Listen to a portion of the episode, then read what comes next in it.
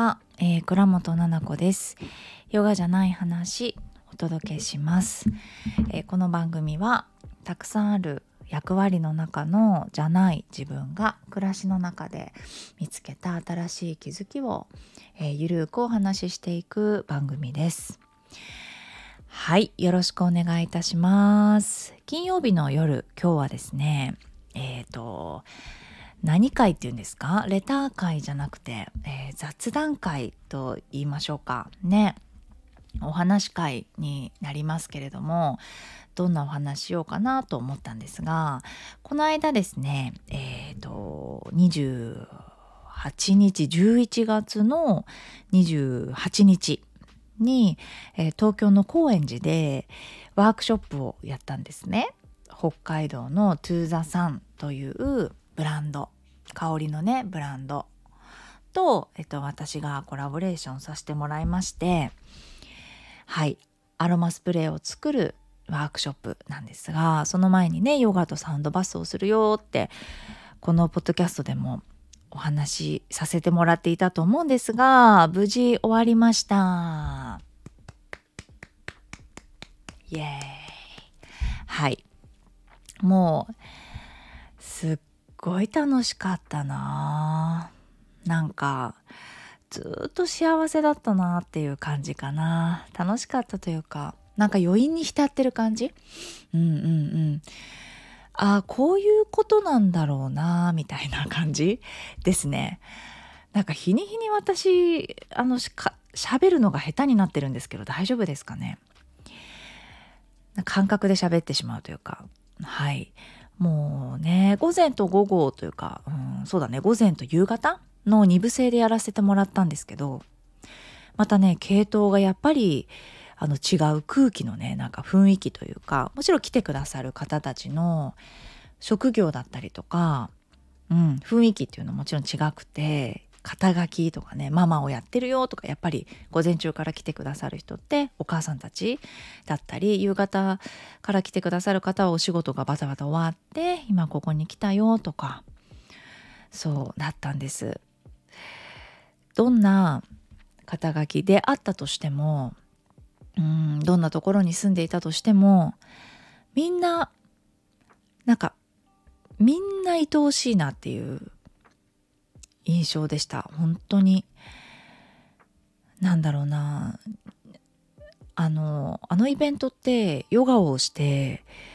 サウンドバスをして自分のこう言葉じゃ説明できないようなところ、うん、体の感覚とか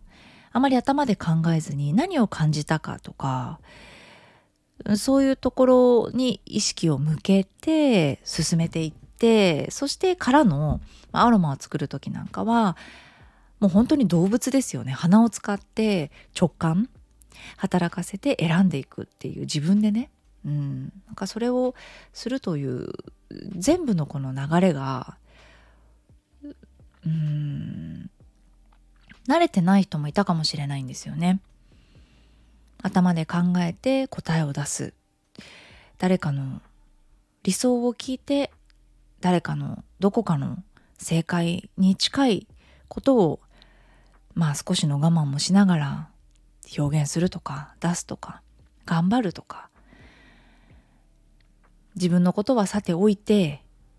とにかく目の前に来たものをやり続けるとか。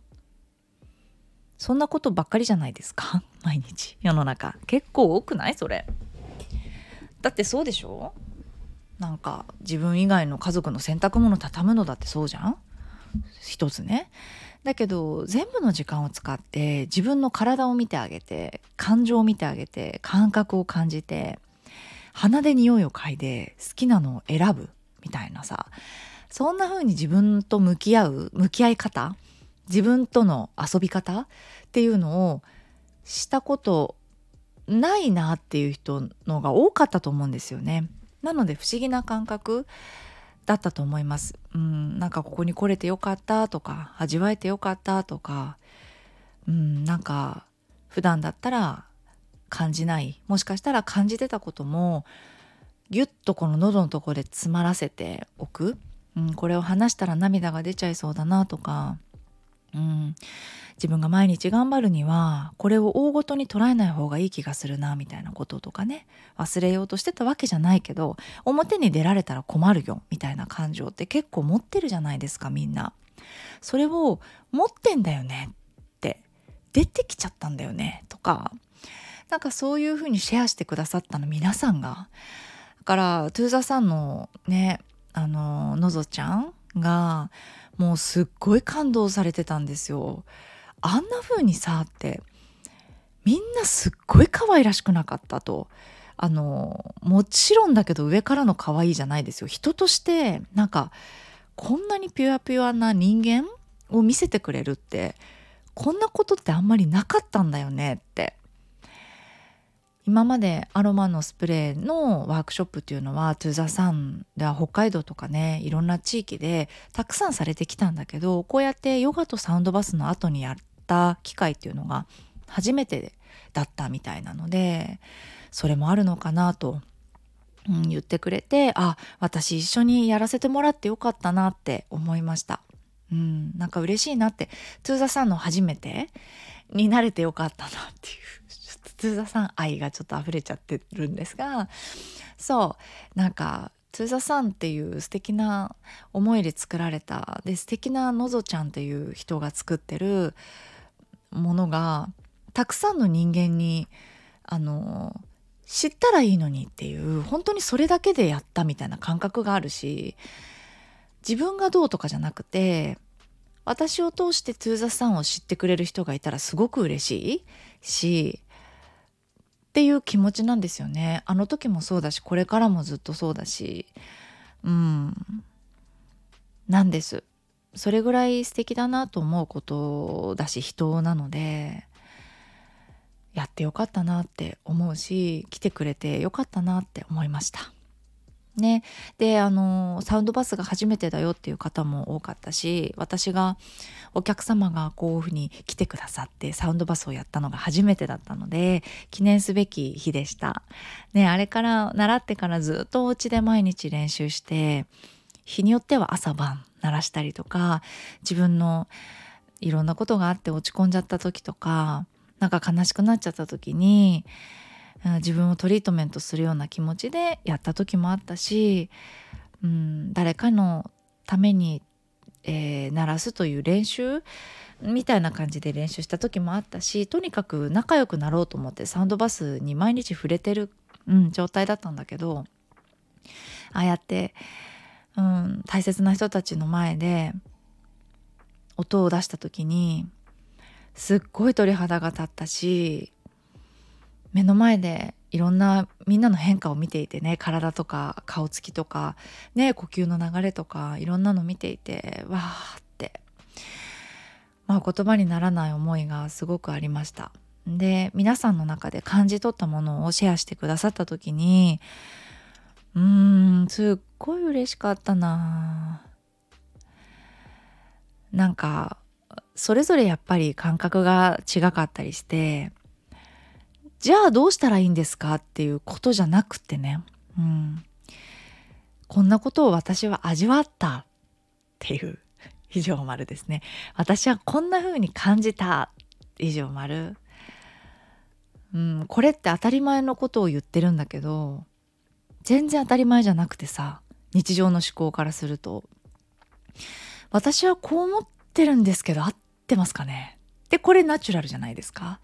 なんか左脳で考えたりお仕事してると私はこう思うんですけどあこれいいですかね？とかえ合ってるか分かんないんですけどいいですか？とかって自分の話をしたりとかでしょ？でどこかお仕事をお勤めされてる方とかは「私はこう思うんですけど」は言っちゃいけないじゃないこうでしただったりとかこのためにはこうした方がいいと思ういいですとかね。その自分の市場とか自分の感覚とか感情っていう話はしちゃいけなかったりもするシーンもあるぐらいでそんな中でサウンドバスを味わって音を浴びて自分にはこんなことが起きたんだ。私の頭の中ではこうでなぜか私のお腹が痛んでとかなぜかうんとたくさん涙が出てしまってとかなぜかあの自分とね誰かが会話していてとか昔誰かから言われた言葉がすごく響いててとか自分がお母さんに怒られた時のことを思い出してとかねもういろんなストーリーがあるわけですよね。あったんだねっていう世界なんです。あったんだっていう世界なんです。だからどうっていうんじゃなくて、ね、なんか、な、慣れてないんだと思います。本当にね、起き上がってきた時に皆さんのお顔が、うん、なんかもう美しかったですね。すごい。あの、午前中の方は、うんと電気を消していても明かりがあったのでお顔見えていたんだけど午後の人とかってもあえて電気を消したんだよね暗闇の中でヨガをしたんですよあのかすかな光ねの中でですねはいでサウンドバスもそうでした。うん。暗い中でだったんだけど起きた時のお顔がもう本当に綺麗でした。ずっと目を閉じて味わっていたいなと思う人もいたりとか。うん。なんか貴重な時間使ってねワークショップに来てくれてなんか嬉しかったなって思いました。同じ時間を過ごせて。その時間で私が何かしらをしてそれを受け取ってくれて味わってくれてその空間に入れたっていうことが全部がね当たり前のことじゃないのですごい嬉しい。でよかったのがサウンドバス「えまた受けてみたいです」って言ってくれる人が多くてね本当にあの1回目受けたのと2回目受けたのとそのゆうこちゃんがね北海道からもうトゥーザさんと私をつないでくれたヨガの先生とねアロマのやってるゆうこちゃんが「えなんか私」って午前中の1回目と午後の2回目のサウンドバスの感覚全然違かったって言ってくれていやまさにそうって感じ？なのね。うん、なんか同じボールで同じ人がやっていても私も全く同じ演奏はしてないのでっていうのもあるし自分の音との関係というかその時の感覚っていうので味わい方が違ってきたりするのでなんかそれも楽しんでもらえたかなと思っていてねゆうこちゃんには。でその話をしたら皆さんも次私がサウンドバスするのって12月の20日？20日の湘南の T サイトで蔦屋ね湘南の T サイトがあってちょっと駅から行きにくかったりとか車持ってる人いたらぜひ車で来てと思うんだけど12月の20日にねまた私今度は一人でヨガとサウンドバスのレッスンをするのでぜひ来ていただけたらなと思います。一回味わってもらいたいなと思います。サウンドバスだけでね、あの、やっていく時とかももちろんあると思うんですが、今回は、えー、湘南ティーサイトではヨガのレッスンを今までさせてもらっていたので、全く別物です。別物なんだけれども、たまたまこの一緒にセットにしてね、あの、なんかサウンドバスがヨガの、なんか飾りとかっていうものでもなくサウンドバスはサウンドバスでやっていきたいものなんだけれども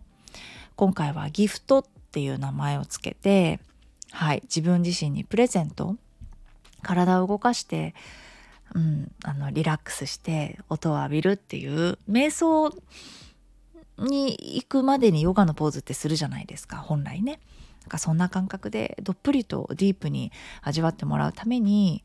なんかヨガをするっていうどっちかというとそっちだったりもしますね。うん、なんかヨガの演奏でサウンドバスじゃなくて逆って感じですね。はい。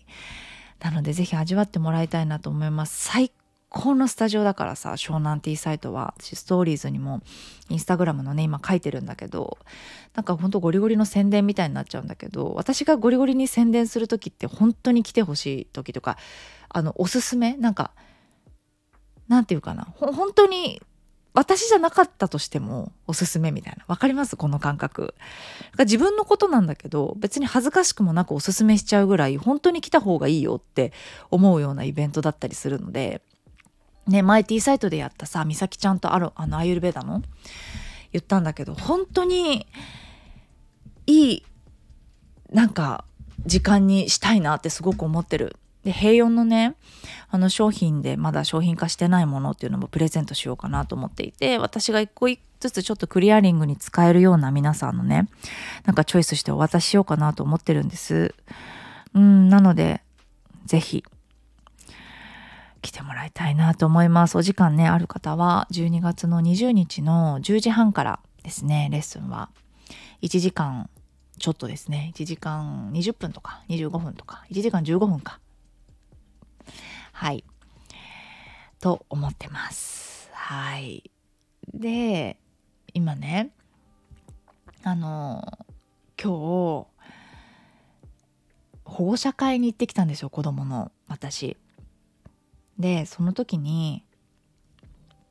なんかお母さんたちで話す時間があったんですよね。うん、で、うんと、普段の保護者会ってなんか先生の方をこう向いてね子供の席に座ってお母さんたち話聞くっていう感じなんだけど先生がなんか何何のワークだったのか給食昔のね給食食べる時みたいにこう席合わせて食べていた食べていたじゃない喋ってたんだけどサイコロがあってねサイコロを転がしてそのサイコロの番号に書いてあるあのこと喋るの。でね、なんか最初1位は、トーク1位はおそらく自分のことなんだよね。なんか趣味とかマイブームとか、そう、なんか好きな食べ物とか、なんかそんなことなんだよね。で、トーク2は多分子供のことでどこまで子供にやらせてる？みたいなあ自分のことやらせてる？とかなんか最近ハマってることとかね子供がなのかな？とか、うん、なんか子供の自慢とかなんかそんなことあってさすごい面白かったですね。なかなかあのお母さん同士話すっていうのってみんな意外に思うかもしれないですけど小学生になると接点がそんなにないんですよねお迎えとかがまずなくなってくるので小学校のママってお友達ができにくいのかなというかね PTA さんとか係されてたりとか幼稚園からそのままこう上がってね小学校に行く場合はいると思うんですけどうちそうではなかったので幼稚園が離れてたんでねうちを逆にうちは。そうで小学校は近所なんですが幼稚園は別のところ行ってたのでって感じでそう。だからもうちょっとお名前がわからない中ですね。なんかいろんなこと話すみたいな。なんかみんなやっぱりいろんなことを考えてねお母さんたちって毎日生きてるんだなって当たり前のことなんだけど悩む？うん。一人のお母さんが言ってたのはなんか子供の習い事のやめやめ時がわからないみたいな感じで言っていてどういう意味かというとなんか例えば運動系のスポーツの習い事をしていてでもう一個はお勉強塾とかに行ってると。でまあスポーツやりたいよ。で例えばバスケバスケの習い事しててでバスケ楽しいやりたいだからやる気あるのよ。でやめたいとは絶対言わないの。やめたくないのよ。なんだけど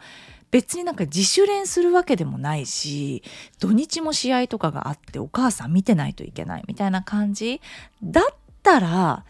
なんか本気でやれよみたいなのがやっぱりお母さんって出てきちゃうっていうか。これ何なんだろうねって言ってみんなで笑って終わったんですよ。別に誰も解決はしないんです。じゃあこうした方がいいんじゃないですかとかはないんですけどわかるっていうだけの話なんだけどさ。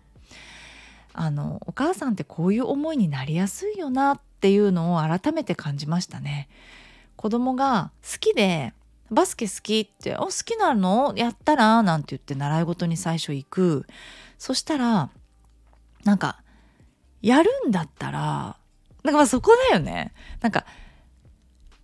彼はさ男の子なんだけどさバスケをさ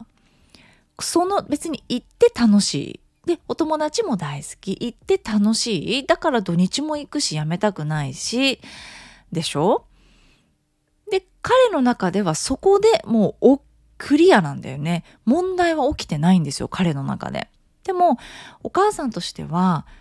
いろんなことがあるわけですよ。リソースが。なんだろう。お金を払っている。ね、まずね。で、土日、あなたの習い事のせいで、えー、妹、弟を連れてずっとそこで見ているとか。で、えっと、習い事他に塾もやっているのに、そちらの宿題はやっていない。で、バスケット選手にじゃあなりたいかといって、朝から自主練をしてるかといったらしてないみたいなことが、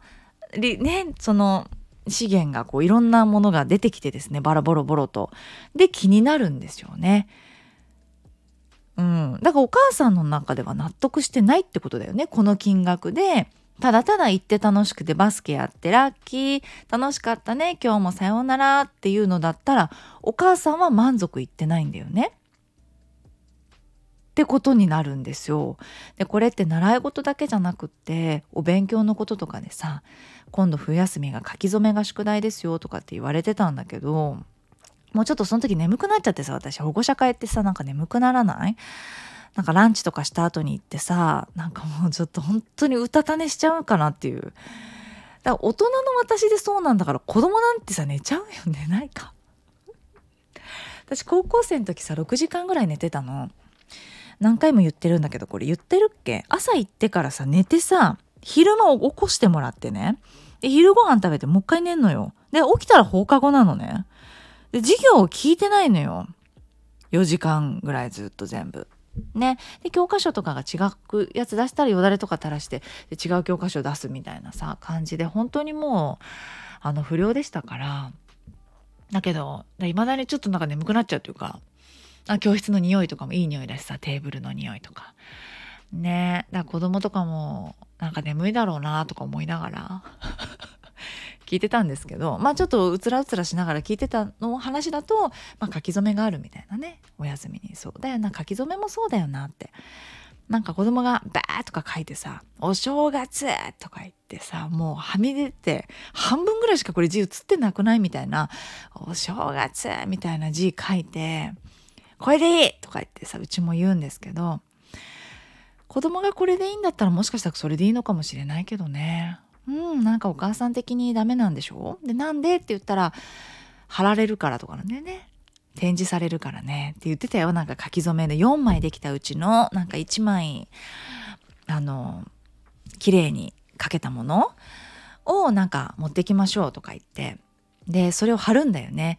であの飾ってみるんでしょみんなで。でうちの子とか本当にあの字が習字も習ってないし興味がないのでで字が汚くてもいいとかって言っててそうであの全然気にしないでねあの書き直したりとか私も教えたりとかもせずですね出してってんですけどねあの気にしてないですね私も子供もねでもそういうのもやっぱり気にするお母さんもいると思うししっかり宿題として出されたものはここまでのレベルで出された宿題に対して向き合いなさいっていうね。大事なことだと思いますよ。向き合いたくないことを向き合うみたいな練習だったりするじゃないですか学校って。違いましたっけ？やりたくね宿題とかをさやったりしてなんかごまかしたりとかしてさねえいろんなこと学んでやる。なんか理不尽を学ぶところなのかなとかもちょっと思っちゃったりしてね。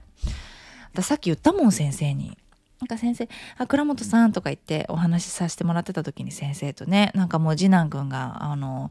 いろんなことをやっぱりあのやっちゃってるから「この間先生すいませんでした」なんてお話を先生としてた時に「先生あのね」って「私あのお勉強よりもね」ってあのお友達とコミュニケーションだったりとかお友達との関係の中であの関係性ね自分がうんコミュニケーションを学ぶ。特に次男はちょっと苦手ですので目の前に起きたことしかキャッチでできないというかなんですよね今実際に。でそれ先生と私しょっちゅう話してて先生も本当にいい先生でね聞いてくださってだからそういうことのが大事だと思うんですって言ったら先生も「いやここだけの話私もそう思います」って「お勉強はね」って。あれだけど、うん、彼の中でわからないこと、うん、あこれってお友達って傷ついちゃうんだとかあこれってやっちゃダメなんだみたいなことってちょっとずつね、あの学んでいけたらいいなって思うんですって言ってくれていや本当にそうですねって4年生ここまで来ましたけどぱりもう5年生6年生になってお兄ちゃんお姉ちゃんになりますから周りもね、うん、だからいつまででもこの子は分かんないんだとかって言ってもしかしたら受け入れてくれないこともあるかもしれないけどってね。そしたら「いやお母さん」ってあの子供たちみんな優しいですって言ってて、うん、特にうちの子供だけにじゃなくってね自分と相手とは違う意見があるっていうのはすごく先生も伝えてくれててそういうこと学んでいくよね。うん、なんか学校で習うことってたくさんあるよなって私言ってるようで言ってなかったんでね。言ってますよ体はね。だけど寝てるんで。言ってないみたいなもんなんでね。うん。で私本当に不良だったから何回も言うんだけど私立の女子校ですよ。あの皆さんが想像するそのバイクに乗る不良ではなくてですね本当の不良というかあのマインドのところというか本当に悪ですよね。であのしてる。いやあの学校の先生の授業聞かなくても100点取れるんでっていう生徒だったから一番嫌われるやつね。そうだから学校って何のために行ってんだろうって先生の授業つまんねえしなんかよくわかんない教科書の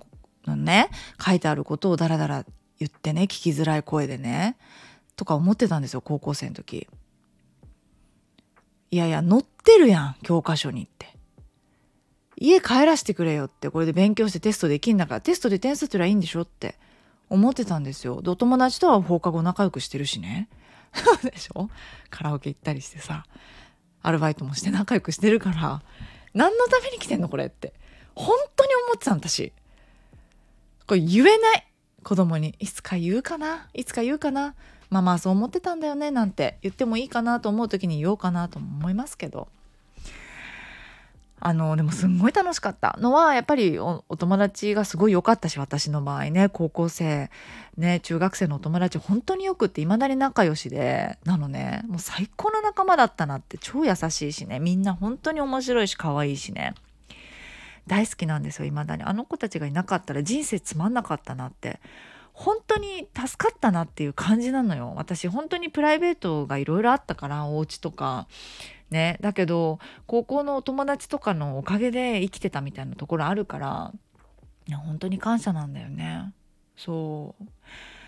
だからさその言ってる意味な言ってる意味はあの私はお母さんにその当時言ってたんだけどこの子たちとお友達になれて出会えたっていうことがこの学校に行ってよかったことだって言ったんですよね。そしたら本当にそうだねってうちのママは言ってたんだけどね。そうだねっていいお友達がいてよかったねって。そうだから言ってんだけどね次男の先生に「いや本当にお友達とね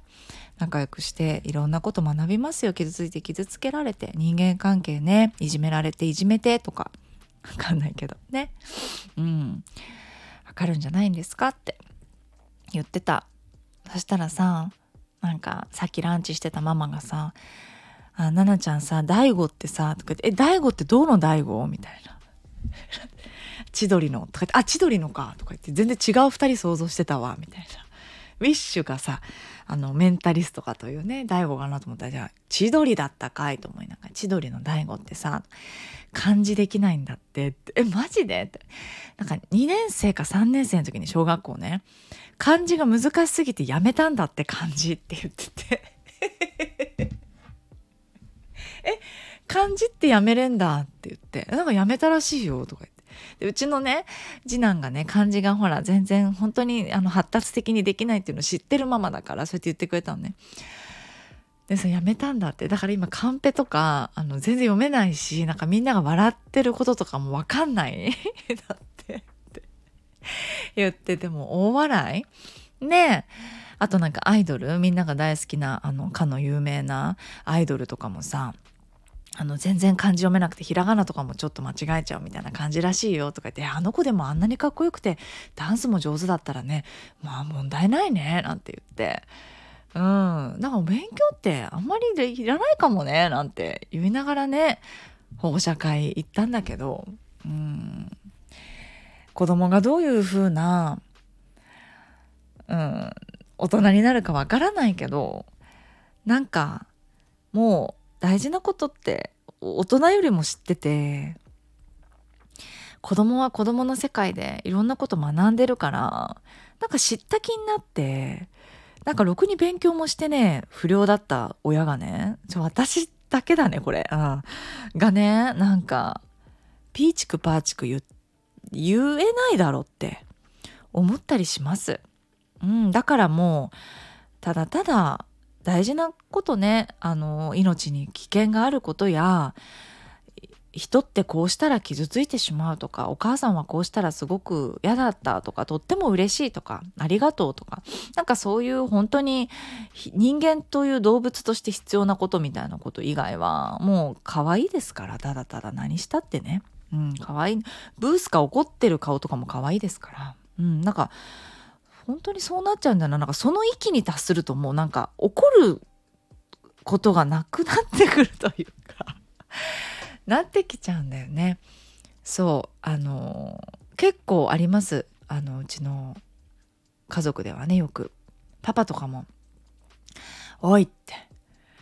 車を閉めるのがもう音がうるせえみたいなこと昨日パパの車乗ったらねパパの車に乗って昨日ご飯食べに行ったんですよ。でうちのうちのっていうか私が普段乗ってる車はすごいドアをバーンって閉めないと閉まんないんですよ強く閉めないと。うちの車私の乗ってる家の車はね。だけどパパのなんか仕事の車はなんか本当に昔の車だからあんまりドーンとか閉めると窓とか落ちてっちゃうんですよ下に。だから次男に怒っててなんか「おい」とか言って普通の車はそんなにバンって閉めないから強いよって言ってることで怒っててまあでもしょうがないでしょうってうちのね家の車が強く閉めないといけないからそうやって閉めちゃっただけじゃないとか言ってそんな怒んなくてもいいんじゃない？みたいな。ダメだよそんなの。前も言っただろとか言ってパパが言ってて。なんか普通に誰かねこう大人になって車バーンって誰かの車乗ってバーンってドア閉めたりしたらうるせえってなるし車のドアは強くなんか閉めすぎない方がいいみたいななんかちっちゃいこと言っててえ可愛いから大丈夫だよなんて思って もうママが言うとそうやってすぐなるからってやめてってよく言われたりしてますパパに。何でもそうやってね大丈夫大丈夫っていうのでおばあちゃんみたいにねやるなってあの思ってます多分パパは。ママって特殊だよねみたいな。孫みたいなね。おばあちゃんみたいになっちゃって。うんうん。いいのいいの。大丈夫大丈夫みたいな。パパだけね厳しいから、うん、でもまあバランス取れてていいのかななんて思いますけれども。皆さんのお宅はどうでしょうか。はい。ということでですね今回は本当にゆるゆる夕方眠眠雑談になっちゃいましたがはい。皆さん、レターをお待ちしております。えー、水曜日はですね、レター会になってますので、ぜひレターをお寄せください。よろしくお願いいたします。あの、どんなことでも大丈夫です。気になること、あの、感想とかですね、ちょっと聞いてみたいこと、質問があったりとかですね、ここ最近こんな嫌なことがあったから聞いてくれよとかね、あの、私も不良でしたよとか、不良に憧れてましたよみたいなちょその話したかったんだよな今日ちょっとまた今度雑談会でしますね不良に憧れてる派とあのお嬢様に憧れてる派っていうのがいますからに大人の女性でねはい、その話もまたしたいなと思っております。ではでは、皆さん、あ長々ですね、今日も聞いていただいてありがとうございました。また、来週水曜日お会いしましょう。おやすみなさい。